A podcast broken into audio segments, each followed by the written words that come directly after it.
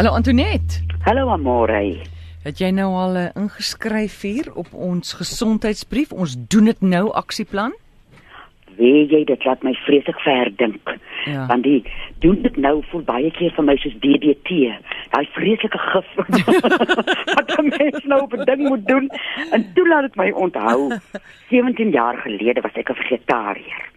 Gaan na 'n uh, homeopaat toe en ek sê vir "Ag, wat kan ek tog eet?" Want dan's ek groot, dan's ek vet en dan's ek maar en dan's ek ellendig en dan's ek weer reg. En hy sê vir my, "Eet wat jou mond laat water." Ja. Ek dink die man kan in die tronk kom vir die raad. Dis mos vreeslike raad.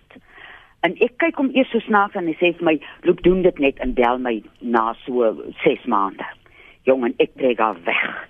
Ek het vir 2 ma 2 weke lank net roomys geëet. Toe eet ek weer vir 'n week net kaaskrulle, al daai goed wat 'n mens nie mag eet nie. Het ek nou met mening gepak. Tot ek na so ellendig gevoel het, ek gedink het, "Wie jy dit werk nou eintlik glad nie. Want ek was nou ook al 'n paar keer in my lewe op 'n dieet en ek probeer reg eet en dan Mm. val mens van die wa af en dan voel jy so sleg. En toe my kop nou eers draai oor hierdie verbode dinge. Ja. As toe ek myself nou toelaat om net vir my bietjie te verloor in die verbode dinge en te sien is eintlik glad nie lekker nie. Is ek nou 17 jaar later by 'n plek wat ek my liggaam leer ken het. Ek leer eet nou so uh, twee keer 'n jaar 'n roomys want ek is vreeslik lief vir roomys. En so nou en dan is daar 'n soet dingetjie, maar ek het daai ek het my kop geswaai Ah. om nie te gaan na 'n plek toe waar ek vir myself moet almekaar nee sê vir goed nie. Het jouself As jy nou die slag sjokolade eet, dan voel jy vir weke sleg oor jy nou nie selfdissipline het nie. mm. En toe ekskuus tog, jy wil iets sê en ek bly van jou nie rede. jammer. Dit is soos wanneer jou pa jou vang as jy rook. Ah, Dis die waarheid. Dan mens hoor mos stories dan dan gaan die pa en koop hy 'n pakkie 20 of 30, sê maar 30 en dan sê hy, "Oké, rook dit alles nou voor my op." Ja. Dis die waarheid. En dan vat jy nooit waarheid. weer aan 'n sigaret nie, want jy jy het jouself siek gerook. Ja, en ek dink as 'n mens die DDN aanpak dat jy jouself nie in 'n soort eettronk sit nie of jy's nou nie jy moet nou dit doen as jy nie hou van draf nie as jy nie hou van oefening Mm. nie loop 'n entjie of gaan werk en jy kry 'n alternatief wat vir jou werk dat dit 'n volhoubare ding is wat jy kan aanhou doen tot jy Ja, is. ja.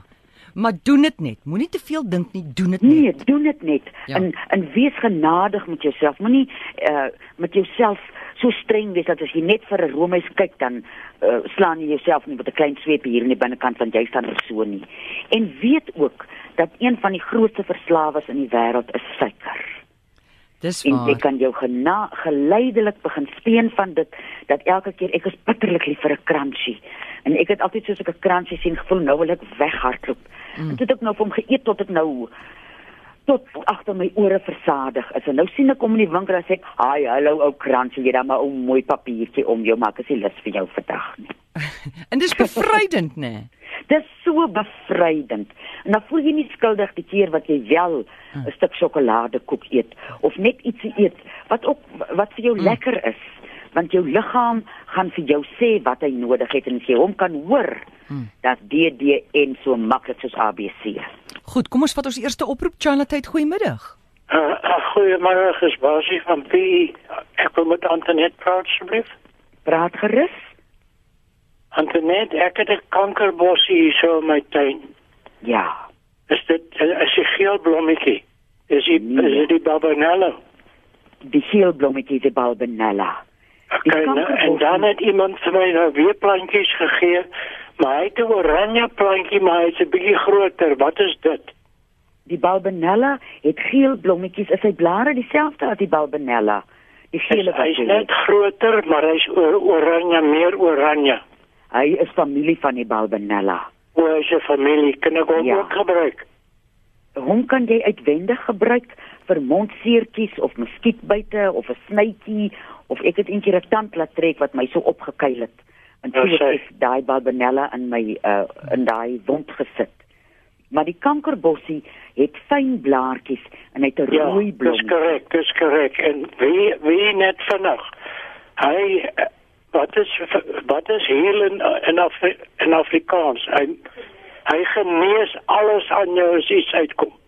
Dis die waarheid. Dis die waarheid. Dankie hoor. Alles reg, mooi dag. Totsiens. Ek het nou 'n gekruiste lyn gehoor. Jy hou aan dis die rooi blommetjie, né? Ja, nee. Nie die Kanker- geel nie. Nee, en die kanker die die Balbenella Hm. het blare amper soos 'n uilof. Mm. Uh en hy's hy's 'n kleinerige plantjie waar plantjie waar die kankerbos hier staan nou een naby die dam wat bo bo bokant my kop groei. Mm. Hy het fyn blaartjies met so rooi. Die mense noem hom kalkoen, kalkoentjies ook, want hy lyk amper soos 'n kalkoen se belle. Goed, daar het ons dit. Charlotte, tyd hallo. Hallo, goeiemiddag. Ek wil graag asseblief vir Antoinette vra. Sit gou jou radio af. Sit gou jou radio Uh, af asseblief. Ek uh wag, het ek net my radio stadig gesit. Ehm ek ek wil ek wil net by haar hoor of kan ek elke aand twee eetlepels liquid paraffin drink? Ek het 'n probleem met my dikdarm. Die twee eetlepels, dit is nou aptekersperfien. Dis reg, ja? Ja. Twee eetlepels klink vir my bietjie baie. Uh Is wat is jou simptome van jou van jou uh spysvertering? Uh, wat hinder jou pyn jou maag? Het jy diarree? Nee, ek het vreeslike pyn in my sy. Het 'n vreeslike pyn in my sy, Regter of linker sy? in my regter sy. Hmm. Het jy al jou galblaas laat kyk? En ja nee, ek moet dit seker nou maar laat doen. En dan 'n ander ding is ek drink ook die kankerbossie. Maar as ek die kankerbossie drink, dan uh, dan swel my my linkerhand bo. Hy swel sodat ek nie my hand kan oop en toe maak nie. Hoe maak jy jou kankerbossie aan? Ek gooi 'n teelepel vol op 'n liter water. Ja. Dan moet jy hom net drink jy hom 3 keer 'n dag of 1 keer 'n dag? Ek drink hom twee keer 'n dag, in die môre en in die aand. Drink hom nou net uh drink nou net 'n kwart koppie 1 keer 'n dag. Goed, ek maak so baie baie dankie. Alles hoor. reg, hoor? Baie dankie, lekker dag. Tata Dankie, bye. tata. Charlotte, goeiemiddag. Uh, goedemiddag, is het radio zonder grenzen? Net so. Uh, uh, uh, jammer om te pla, maar uh, ik wil niet van vragen. En toen niet vragen, uh, uh, ik kreeg een vreselijke krampen hier, zoals mensen sê, hoe dik vlees hier bij mijn buikgedeelte. Ik ben bang om in een, een, een motorvoertuig of enige voertuig te zitten. Want ik kreeg zo, uh, zulke krampen. Ik is op uh, uh, hoge bloedmedicatie.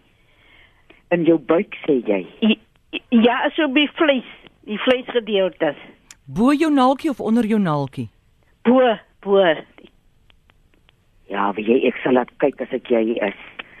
Ek sit te wonder nou sommer hier aan 'n mantelvliesbreek of daar's iets wat ongemaklik is daar.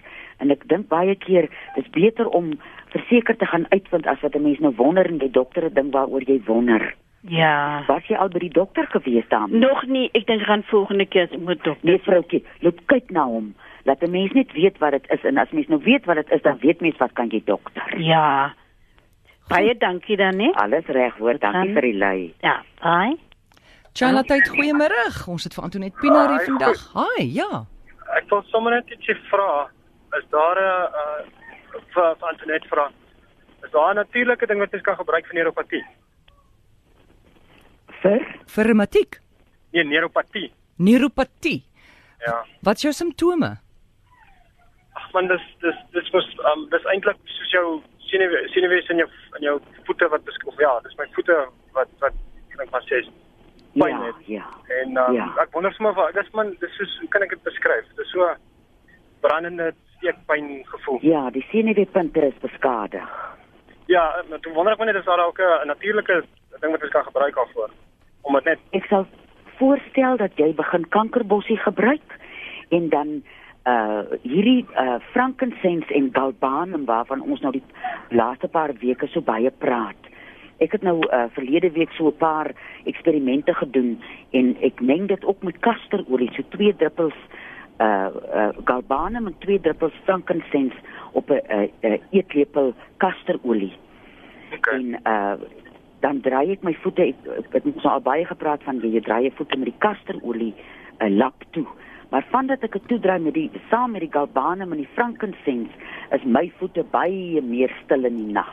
Hmm. Die kasterolie help uh uh vir enige uh inflammasie wat daar kan wees en dit bring die plek waar daar spanning is tot bedaring en die galbanum het net so 'n kalme kalmerende effek hy en die frankincense. So probeer 'n bietjie dit vir 3 weke en dan laat jy vir ons weet wat maak jou voete. Gaaf man, dit maak so baie dankie. Dankie. Alles reg. Totsiens. Antonetti se vraag per SMS iemand sê ek het 'n verskriklike 'n behoefte vir droë suiker en sout en ek is 'n diabetes. Wat kan ek doen om dit weg te vat daai behoefte, daai lus vir dit? Mm, mm. Jy sien dit nou die pankreas wat sukkel. Uh wat ek sal voorstel dat 'n mens vir 3 maande die rooi vergeetwortel en die liquorboomblare drink. Die twee krye help die pankreas om net weer in balans te kom. Dis altyd vir my so interessant die dae wat ek nou nog migraine gekry het, het is iets so sjokolade en kaas het altyd vir my die migraine aangebring sal ek nou maar sê. Ja. En net soos ek voel, ek hier kom 'n migraine, dan het ek 'n vreeslike krywing, 'n belustigheid vir die goed wat my gaan siek maak.